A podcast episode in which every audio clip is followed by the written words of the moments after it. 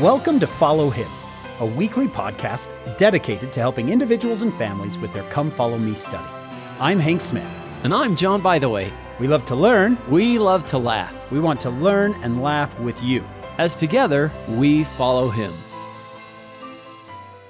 Hello, my friends. Welcome to another episode of Follow Him. My name is Hank Smith, and I'm your host, and I'm here with my lacking nothing co-host, John, by the way. John, I'm lacking intolerant. There, there is a point in the scriptures where a young man asked Jesus, what lack I yet? And I thought if John asked Jesus that question, what lack I yet? Jesus would say, John, by the way, nothing.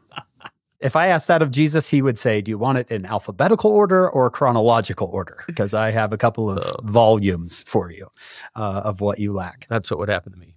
John, we're going to be in the four Gospels again today, and we needed an expert to join us. We have an expert here. Who is it?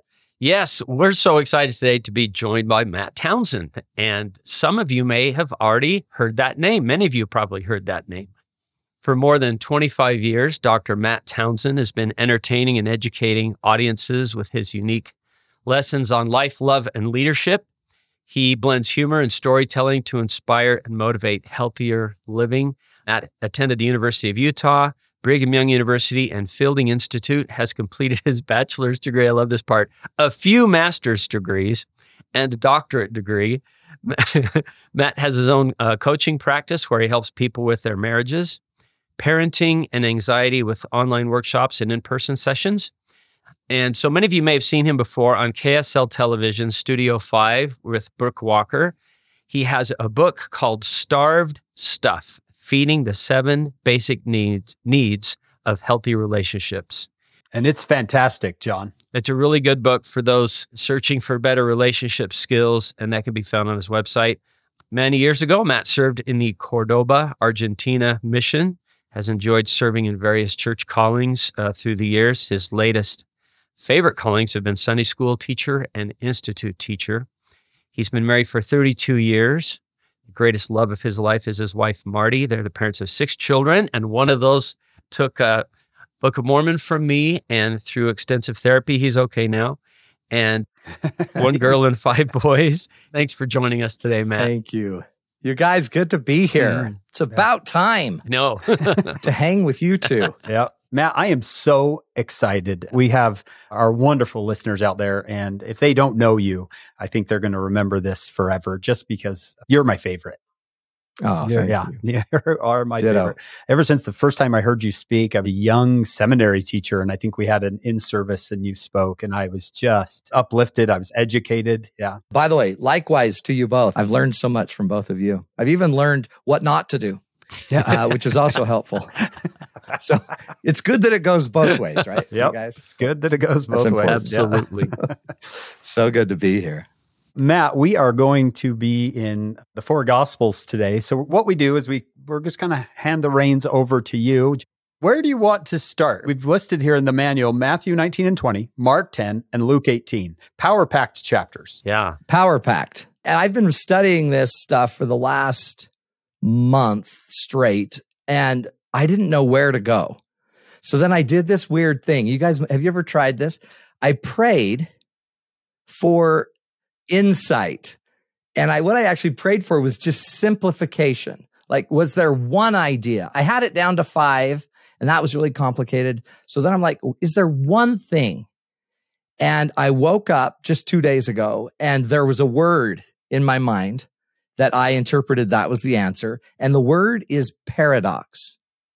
So what I want to talk about that I think is this overarching theme of these four sections with some really rich stories.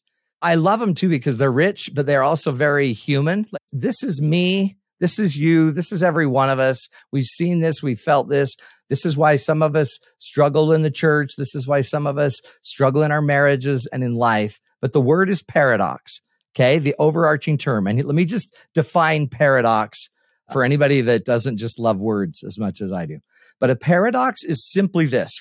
It's a concept or an idea where two ideas seemingly contradict, but they actually go together. It actually works together. The exact definition is a situation, a person, or a thing that combines contradictory features or qualities, but can actually go well together. Paradox is everywhere. I, for example, love my children with all of my heart, and they drive me crazy. I really get bugged by them. And I love my wife, and we are so different. I love church. And when they said we were going to two hours, I loved it even more, if that was possible, right? It's not that I didn't love the three hours, but when I found out it's just two hours, and then they were saying, well, it's because we're now going to have a family-centered, church-supported church. It's about the family now. Then I realized, no, hold on. So who's going to teach my kids in that third hour? wait, wait, hold and on. And they were like, no, you guys are. And I said, you know, I can't teach my kids. And they're like, I know, we, neither can we. And so the paradox of everything that we have in our existence are these contradictory ideas. And the world is full of some. Here are some examples. The more afraid you are of death, the less you are able to enjoy life. The more something scares you, the more you should probably go do it. The more you fail, the more likely you are to succeed. The less you care about others, the less you actually care about yourself, weirdly. The harder you push for something, the harder it will feel to achieve it. Have you ever done this one? The more time you spend shopping, I don't know if you know this, your buyer's remorse actually goes up. So these are contradictory to what we think should happen. Another one is in the church, we see it all the time. The first shall be last, and the last shall be first. The funny thing is we were told Abraham's story of sacrificing his son is such a paradox. What? The one that we prayed for to get, and now you're just going to go off him? Nephi, paradoxically, needed to get the plates, and there were probably a million ways that God could have gotten the plates, and he chose to have the innocent Nephi murder Laban. Paradox. Paradox. And it's so hard. And it, what we're going to be talking about here are a bunch of different paradoxes that people are running into. And what I honestly believe, just from my coaching world, there's only one place where you can truly get peace through paradox. And it's not going to come from the world. It's got to come from the Spirit. It's got to come from our at-one-ment with Christ. And all of these examples, what the Savior is asking us to do is to create at one-ment and just come follow him. And a paradox is, I am going to follow him. I'm already following him. I'm doing everything I need to do. Here's the list. And then the Savior asked him to just do one more thing, and he couldn't do it. That's the paradox. Paradox is the theme, and that why it's important is this. So there's kind of five. I call this the uh, the. It's either the atonement cycle or the at one or the alonement cycle. We're either going to be atoning or we're going to be aloning. And in my world of working with relationships, I see so many people right now that don't know how to attach. They don't know how to be vulnerable enough to be in. In fact, there is a theory called attachment theory, which right now they believe about sixty percent of millennials can't safely attach to their most intimate love partners. They can't emotionally open up. And so what it basically is, is it's the lack of knowing that they're lovable, the not knowing that they're capable, the not knowing that they belong, and the not knowing that they're safe. And when those needs aren't met, we generally retreat and we pull away. And what we do is we make up either fight or flight stories. So because we live in a world full of paradox, and it's good, this is the opposition in all things, that paradox makes us humans, it makes us feel vulnerable. And when human beings feel vulnerable or naked, as they learned in the garden, the minute they felt naked, humans' natural man kicks on. And when our natural man kicks on, we either fight or we flight. And in a lot of these stories, you're going to see their vulnerability makes them fight or flight. And what the Lord's telling us to do is don't do either. Just stay with me and trust me and have faith in me, and I will deliver you. Stay with me. And as we'll see, one by one, they all go different directions instead of looking for the peace within. So once our fight or flight kicks in, we then we have a bunch of little patterns we do, and we're going to see a bunch of human patterns. And the only thing to really fix it, I believe, lastingly, that will bring lasting happiness is to seek at one-ment with Christ. Not just atonement, but also at one-ment, meaning don't just obey the commandments, become alive in Christ and literally connect in with Christ and let him be not just the guide, but the comfort and the peace and the insight and the direction. That's what we're going to kind of slowly go through is four or so stories, however many we can get to, and hopefully show you more and more this theme of paradox and the invitation to come unto Christ. Awesome. This sounds fantastic. Just to get started. Yeah. Joseph Smith made a statement that sounds similar to what you're talking about. I don't know if it is. He said, by proving contraries, opposites, by figuring out opposites, truth is made manifest. Oh, yeah. I love that. By proving contraries. That sounds a little bit like what you're talking about. Well, it is. And you'll see the proving contraries is, it's all through the scriptures, by the way. What I learned in one of my graduate degrees is this theory called symbolic interaction theory and appreciative inquiry. So if you're going to inquire into an issue, a challenge, or a problem, there's kind of two sides you can approach. So when I coach people, there's two sides of every problem we can approach. We can approach the problem side where we're broken, where we don't like each other, where my wife drives me crazy, and we get all mad about it. And that's called the depreciative side. It's where we're broken. Or we can talk about the appreciative side of where we're healthy or what it would look like if we were healthy.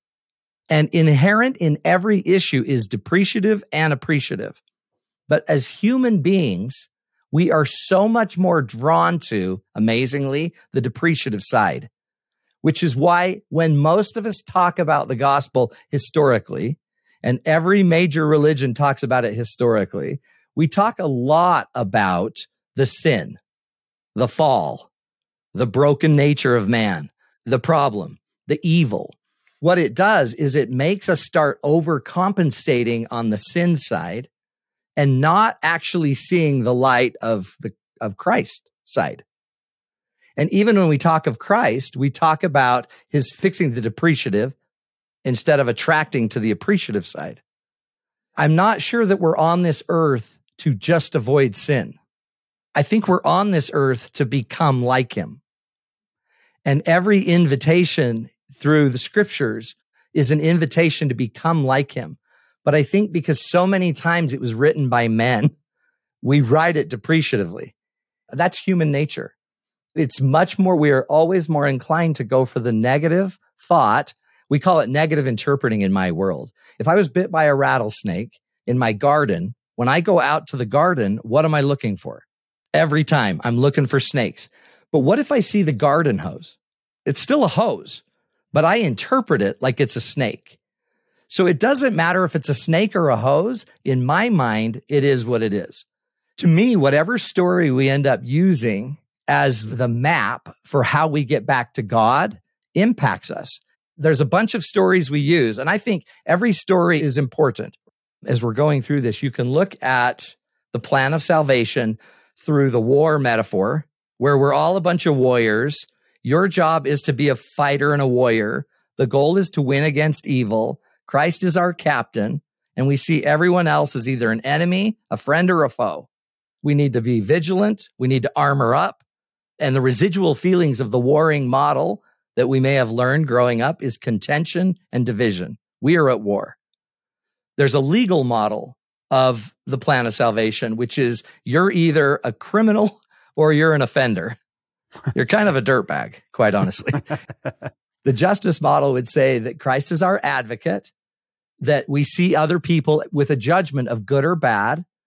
We either obey or we pay. And we have residual feelings from that model of alone, feeling alone and hopeless. Daniel Judd, in his book on mental health in the church, talked about whenever we use the legal model or the justice model in teaching the gospel, and it comes off too heavy in justice and legality, we tend to breed more aversion to the gospel. Hmm. Yeah. But again, it's just a, it's a map to learn how to do it. We have a cleansing model, like we're going to go to the cleaners, and our part is we're dirty and stained, and it's unacceptable. This, the goal is cleanliness, perfection. Christ's role is the lamb. He's going, through his blood, we'll be cleaned. We see others as clean or dirty. We judge them binarily, and we try to stay away from a dirty world. And what we get a lot of times in the cleansing model is the residual feeling of unworthy and ashamed. And you can see some of these models working on these stories we're going to get into about the rich man who was doing everything he could to be legally justified. And then God asks him to do one more thing, and it kind of tips him. There's the financial model of the plan of salvation, which is you're a debtor, you're bankrupt, you're an unprofitable servant. The goal is to be in the black. Christ's role is he's our benefactor. He'll ease the debt, pay the debt. And the daily focus is we play catch up with our collectors. We're constantly playing catch up. And the problem with kind of the financial model is we, we're always seemingly behind. We're never enough, right? Because we're unprofitable. There's the medical model where we're sick and we're injured. We stay in the hospital with a bunch of other sick people, and hopefully we're making it better for each other. But sometimes the sick people keep infecting sick people. The Christ is our healer. And we see others as either healthier or less healthy than us. So notice, with every one of these paradigms, they create a comparative mentality. We're constantly comparing based on the model. And we look to God to be healed. And we, at the end, either feel hopeful because of healing or we feel broken. Now, when we feel broken, we should turn to our healer for healing. That's the model. Just two others. One is the school model, which means you're on this earth to learn. You're a student. You're here to develop. It's a classroom. You're here to be changed. That's why the fall was so powerful, because when God saw that they had partaken, he testified, now you have become one of us. And now you're going to go through the process of becoming. The Savior's role as our teacher. He, we see others as more or less capable than we are in the classroom. We learn the answers that we need to learn, and we try to pass the test. You may have seen the rich servant as seeing this as a student model where he was trying to just pass the test. And then what we feel over time is either adequate because we're progressing or inadequate. But there's one model that I think is restored. I think it's the core to the restoration. It's the model that when Joseph Smith met the Father and the Son and was taught that the traditional creeds, they need to be corrected. And I think some of the traditional creeds had some of this modeling going on and thoughts going on. But the model was, you're my son. We're a family. And in the second estate, there's a first estate where we were the most loving family you've ever seen. And each and every one of us knew love purely, inside and out. And when we're in the family model, we don't see each other as better or worse. We see each other as brothers and sisters. In the family model, Christ is the big brother, and he's coming to get us. And the goal is to return home and to be like mom and dad. And what we're looking for is family and fellowship as a family. And the daily focus is at one-ment and loving one another. So I, I seek at one-ment with my parents, my heavenly parents, and I seek to love one another and at one-ment, Zion, with everyone around me. And last but not least, the residual feelings of the family model is loved, hope, and at one. And you belong. And if you go back to our attachment needs, that takes care of the four needs of, are you lovable? Yeah, I'm in a family. Do you belong? Absolutely. Are you capable? No, but I'm learning. And I have people that'll help me. And are you safe? So I think that's the model that this world needs. And I think we need to make sure we're not always using mixed models.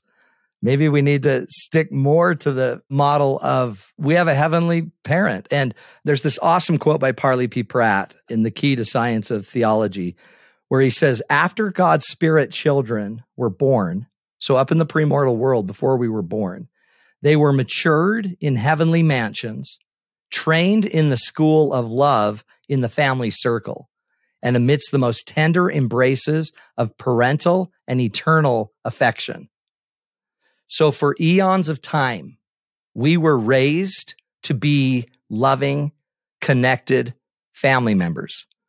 And then we come to this earth, the veil is lowered, and now all of a sudden, paradox starts to take us on. Now, when we lived premortally, we felt loved, we felt peace, we felt capable. And one of the greatest things is we weren't perfect. We weren't perfect beings. We lacked bodies and experience, but we still felt love, joy, hope, peace, and understanding, which tells me that in the spirit and closeness to our Father, we have the cure to the paradoxical problem. It's always in being and connecting back to home. So I really believe that's what our Heavenly Father and the Savior are doing, is just trying to get us to connect back to home. And when we do, we can stand in the chaos. And I've done this. We had a really close family member or a friend who lost their child in a plane crash. And I'm at the viewing of their son, and I'm hugging my friend. She whispers in my ear, because I had taught this idea that we're kind of in the world in paradox, in our minds going crazy, and we can then all actually get into our bodies and be exhausted and sick, and then back into our minds saying, this isn't fair, and then we can go back to spirit and feel peace. And she said, Matt, in and out of the day, throughout the day, I get into my mind and I'm overwhelmed by how unfair this is, how not right this is. And my body reacts when I smell his shirt. And then I imagine the Savior coming to me and he instantly brings me peace. And I'm back to the peace in the midst of the paradox. So that is what we're going to try to show. Go through these stories, and each of the stories are different, but what you're going to see is that people are fighting for some identity. They're fighting with their riches. They're fighting with their religion, the Pharisees, trying to catch the Savior. We're arguing about our marriage and divorce, arguing about whether the children should be brought to Christ so that he can touch them. We're talking about some pretty weird stories, but every one of them are nothing more than this weird paradox of, are we going to turn in the moment or not? And if we do, we have the promise of peace. And when we don't, we have the promise of alonement. Awesome. I'm just so struck by how many times we have talked in the scriptures about the Lord promising to be with us. And the idea of atonement is with us. He's, we're at one, but we're not one alone. We're with. So I love those two words, atonement and alonement. That's the opposite. And isn't this world alone? Yeah, yeah it's and lonely. The, the promise at the end of the sacrament prayer that we hear every week, always have his spirit to be with us. There's no alone. There doesn't have to be, you know. So I, I love that. Thank you. There's a great quote by Joseph Smith in the Joseph Smith papers that's the power of this union and oneness. He says, by union of feeling, we obtain power with God. Nothing is so much calculated to lead people to forsake sin as to take them by the hand and watch over them with tenderness. When persons manifest the least kindness and love to me, oh, whatever power it has over my mind, while the opposite course has a tendency to harrow up all the harsh feelings and depress the human mind. It is the doctrine of the devil to retard the human mind and retard our progress by filling us with self-righteousness, which we're going to hear in these stories. The nearer we get to our Heavenly Father, the more we are disposed to look with compassion on perishing souls, to take them upon our shoulders and cast their sins behind our back. If you would have God have mercy on you, have mercy on one another, right? By this shall men know you are my disciples, if you have love one to another. To me, the entire gospel is this. It's at one-ment. And when we have at one-ment, we are turning over the paradox. We're completing the paradox. We can rest now in the peace that passeth understanding. Now we can sit in it and we can handle the disparity and the lack of fairness, and we can handle the rejection. And the rejection won't go away. We will just be yoked, and the God will pick up the yoke a little bit more on us. So that's what we're going to try to get into today. Fantastic. So let's start in Matthew nineteen and talk about marriage and the little moment of temptation where the Pharisees are trying to tempt our Savior. Like, I would have been a whole different kind of guy with those Pharisees. That's because I'm not there. But the Pharisees, this is chapter nineteen, verse three, the Pharisees also came unto him, tempting him and saying unto him, is it lawful for a man to put away his wife for every cause? By the way, notice immediately, negative topic. We're going to go to the dark side of the issue. And I get it. There's real negative stuff. I do this every day in my profession. And he answered and said unto them, have ye not read that he which made them at the beginning made them male and female? Okay, he's clarifying. By the way, notice where he goes. He goes to back to the beginning. Yeah, Genesis. He has to go to the doctrine and to the beginning of the doctrine. So there's a great quote that models what the Savior's doing here. Joseph Smith said, if we start right, it is easy to go right all the time. But, but if we start wrong, it is a hard matter to get it right. So now the Pharisees are taunting him and taunting him. And where he goes, he's, he doesn't just chase their story. He goes right to the beginning. Now, we could go back with our revealed gospel to the premortal world, and we could go to our proclamation on the family and find out that our identity and gender identity premortally was divine and of God. So have ye not read that he which made them at the beginning made them male and female, and said, for this cause shall man leave father and mother, and shall cleave to his wife, and they twain shall be one flesh. Wherefore they are no more twain, but one flesh. What therefore God hath joined together, let no man put asunder. They saith unto him, why did Moses then command to give a writing of divorcement and to put her away? He saith unto them, Moses, because of the hardness of your hearts, suffered you to put away your wives, but from the beginning it was not so. And I say unto you, whosoever shall put away his wife, except it be for fornication, and shall marry another, committeth adultery, and whoso marrieth her, which is put away, doth commit adultery. So, he's teaching a doctrine, and he's teaching a doctrine of eternal marriage. We've received clarity on this. So, I mean, is the idea that he's saying you can't divorce? Because if that's what he's saying, I'm scared, because my parents divorced when I was nine. So I've grown up with this divorced parent thing. And divorce is, again, a paradox of this world.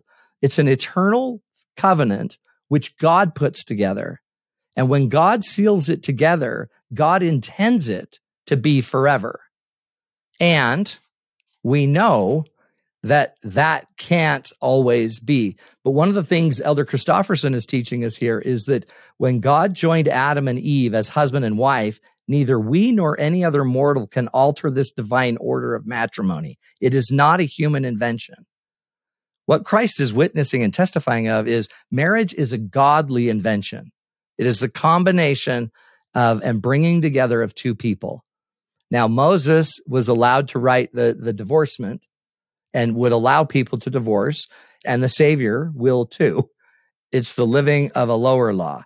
And President Dallin Oaks taught that Heavenly Father intends for the marriage relationship to be eternal. However, God also understands that divorce is sometimes necessary. President Oaks explained that the Lord permits divorced persons to marry again without the stain of immorality specified in the higher law. Unless a divorced member has committed serious transgressions, he or she can become eligible for a temple recommend under the same worthiness standards that apply to other members. So, of course, you can divorce. And the ideal is eternal and an eternal marriage. And paradoxically, again, the eternal marriage and the proclamation on the family says circumstances may necessitate individual adaptation. the interesting thing about that, that is the plan of God, is there's always been individual adaptation. He didn't have Abraham sacrifice Isaac. They had to adapt how they were going to get the plates back. He had to adapt the Kirtland Temple, the Nauvoo Temple, the Independence Stop, and Salt Lake City. That's a long bit of adaptation. So adaptation and the Israelites in the wilderness, it's the plan. The goal is the process of creating this loving relationship, not just the existence of the covenant. These teachings about marriage in the New Testament are hard. Yeah, that's brutal. It's just not clear enough, is it? I have a huge document of Doctor Richard Draper about the Shammai and the, what was the other school of thought? Because one was, yeah, you can put away your wife for every cause. And the other was more of the, well, only in cases of adultery, which sounds like what Jesus is going to say in verse nine. But then we've got the issue of, so if you've been divorced and you get married again, is that adultery? Which Elder Oaks kind of says, we're not currently enforcing that celestial standard or something. In the Institute manual, everybody has it. This is what I love. Everybody can go to library, manuals, I think, adults, and then Institute, and find this in their Religion two eleven manual. It says this: during the time of the Savior's mortal ministry, divorce was a vexing issue, debated without resolution among the rabbis. For many people, divorce was justified even for trivial reasons. The Pharisees sought to involve Jesus in the controversy by asking his opinion about divorce. In response, the Savior emphasized the sanctity of marriage by referring to Adam and Eve, who provided the ideal of marital unity and permanence. And this is exactly what you were saying, Matt. You have to start right. And so Jesus didn't go right to this exception. He went to, let's talk about what marriage is for. And also, Doctor Camille Frank Olson, that we've had on the program before and will again, she said, the Pharisees asked Jesus, is it lawful for a man to put away his wife for every cause? In other words, when am I justified to divorce my spouse? The Jewish law, as these leaders interpreted it, required that a man obtain only a letter of divorcement from a legal official. However, what did Jesus start talking about in his answer to them? This is fabulous. I'm still quoting Camille. This is fabulous. Does he talk about justifiable reasons for divorce? No. He focused on marriage and the sanctity of marriage. Have ye not read that he which made them at the beginning made them male and female, and said, for this cause shall a man leave father and mother, and shall cleave to his wife, they twain shall be one flesh. What therefore God hath joined together, let not man put asunder. Jesus was reminding these leaders to focus on the principle and then do the best you can in those circumstances. We can spend too much time talking about exceptions rather than the principle, which confuses the real question. To me, it also goes back to that answer that we're going to look at the issue darkly or from the light. And the light is, we know in Moses three eighteen that we were given a helpmeet to help us meet the Savior. Help is translated from the Hebrew word suggesting suitable and equal, and meet is suitable and equal companion possessing the power to save. We need the partner. Now notice, the Pharisees want to talk about divorcement and the decree and the law, because the law they're believing will save. And they're talking to the Savior as they're talking about it. And in the Savior is the richness of life. In the Savior is the power to make these decisions. And what we need is the partner that is equal to save us. What we could be getting into instead of the outlier idea of divorce is, what does it take to make a relationship work? And why do we need each other? And what do we do with each other? Elder Bednar said, after the earth was created, Adam was placed in the Garden of Eden. Importantly, however, God said, it was not good that man should be alone. One of God's teachings is we shouldn't be alone. We need the tension and the ex- the excitement and the goodness and all of the benefits of our relationship to make it through this. And Eve became Adam's wife and helpmeet. The unique combination of spiritual, physical, mental, and emotional capacities of both males and females was needed to enact the plan of happiness. Neither is the man without the woman, neither the woman without the man in the Lord. The man and the woman are intended to learn from, strengthen, bless, and complete each other. So even if you divorce, we need to find healthy relationships and learn this process of becoming one. Remember, D and C one thirty talks about that the same sociality that we have here, the same relationships, eternal relationships, marriage relationships that we have here, we will have there. They will just be coupled with eternal glory, which glory we do not now enjoy. So this is still part of our process of developing. The interesting thing about President James Faust, he made a really interesting comment about divorce. That is, he said, divorce, in my opinion, and he got into just cause for divorce, should be nothing less serious than a prolonged and apparently irredeemable relationship, which is destructive of a person's dignity as a human being. At the same time, I have strong feelings about what is not provocation for breaking the sacred covenants of marriage. Surely it is not simply mental distress, nor personality differences, nor having grown apart, nor fallen out of love. This is especially so where there are children. So it's about learning to become one with a partner. And as we righteously learn to become one with a partner, we can learn to become one with our God and learn to become one with a family and create that family environment on earth that we created and experienced in heaven. And the reality of our existence, paradoxically, is a lot of marriages don't work for a variety of reasons. And because they don't work, it leaves us in the middle of a paradox. Am I supposed to stay and be hurt emotionally or whatever? Or am I supposed to divorce and move on? And that is a decision that has to be between you and the Lord. I have seen people make the most incredible decisions to stay. And over time, the Lord worked the relationship through the Spirit with just one member doing it. And it eventually saved a marriage. I've also seen the Lord, even in my own family life, prompt the marriage to end. And my mother made a hard decision to end. And when she ended it, it ended up being seriously blessed for me. And it created a space where I would be in the gospel and I would be able to become what I've become in my life. And remember, Elder Ballard in conference recently talked about more than half of adults in the church today are widowed, divorced, or not yet married. Some wonder about their opportunities to and place in God's plan and in the church. We should understand that eternal life is not simply a question of current marital status, but of discipleship and being valiant in the testimony of Jesus Christ. It's when we when Christ comes, he's not checking our marital status. He's checking what we've become as we've joined into this covenant relationship. What have we become through it? Ballard continues, all those who accept the Savior's gracious gift of repentance and live his commandments will receive eternal life, even though they do not attain to all its characteristics and perfections in mortality.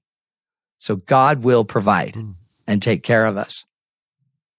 I am so appreciative of that because I have family and extended family and all of these kind of circumstances you've talked about.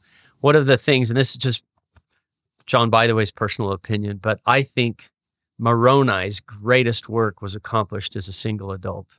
And when I drive down I fifteen and I see Moroni alone on top of a temple, I'm reminded of how much of his life he spent alone, but how he thought of us. And I'm going to finish my father's record that they may be of benefit to the Lamanites and to the whole world at some future day. And he was a single adult and he, he found a way to contribute and change the whole world. If we don't have him continuing to write, we don't have Moroni's promise. We don't have Mormon eight and nine. We don't have the Book of Ether, and we don't have Moroni one through ten.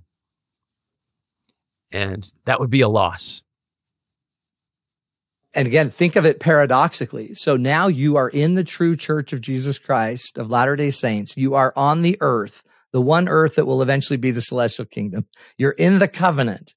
And you're single and in the family-oriented church. And Sister Sharon Eubank said, being single myself, I get how this feels. You have no wingman. Sitting at church and is awkward. Parties can be torture. Relatives feel like they can comment when no one should be saying a word. Fitting into the church focused on family can also be challenging. But the reality is that the majority of church members do not live in perfect family situations.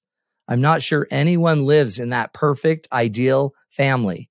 So why keep the emphasis? Because the family is our destiny, and we are on this earth to learn the skills of strong family relationships, no matter what our situation. So whether the dark side is just the brokenness of our own families, why do we talk about the, the light of eternal family? Because that's our destiny. And that's the destiny Elder Christofferson says everyone is promised. With confidence, we testify that the atonement of Jesus Christ has anticipated and in the end will compensate all deprivation and loss for those who turn to him. No one is predestined to receive less than all that the Father has for his children. And then meanwhile, we're still feeling lonely if you're a divorced person or if you're a single person that wants it. Again, back to the paradox. Think of all the marrieds that are the singles that would love to be married and aren't. Think about all the, the mothers and fathers that want kids but can't. And paradoxically, there's so many people that can have kids but don't want them. This is the paradox, and this is where we are learning. This is where we grow, one line at a time, one step at a time. We have another trial, even from our family, and then we look to God. We receive peace, and we live another day or another half a day or a minute or a half hour. Now, Matt, John, just to add a little more clarity on these scriptures, there's an article that you can look up. Just go. You can go to our show notes, follow him dot co. We'll link this. It's called What Therefore God Hath Joined Together, Let No Man Put Asunder by Doctor Richard Draper, uh, an incredible gospel scholar. I just want to give you a couple of thoughts from his article. That's the one I was mentioning. Yeah, the schools of thought in the Jewish world.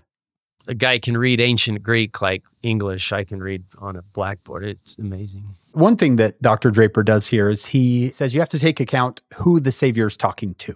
He's talking to a group of people who very likely see divorce not only condoned, but proper. When you're done with a person, you just give them a writing of divorcement and go find another.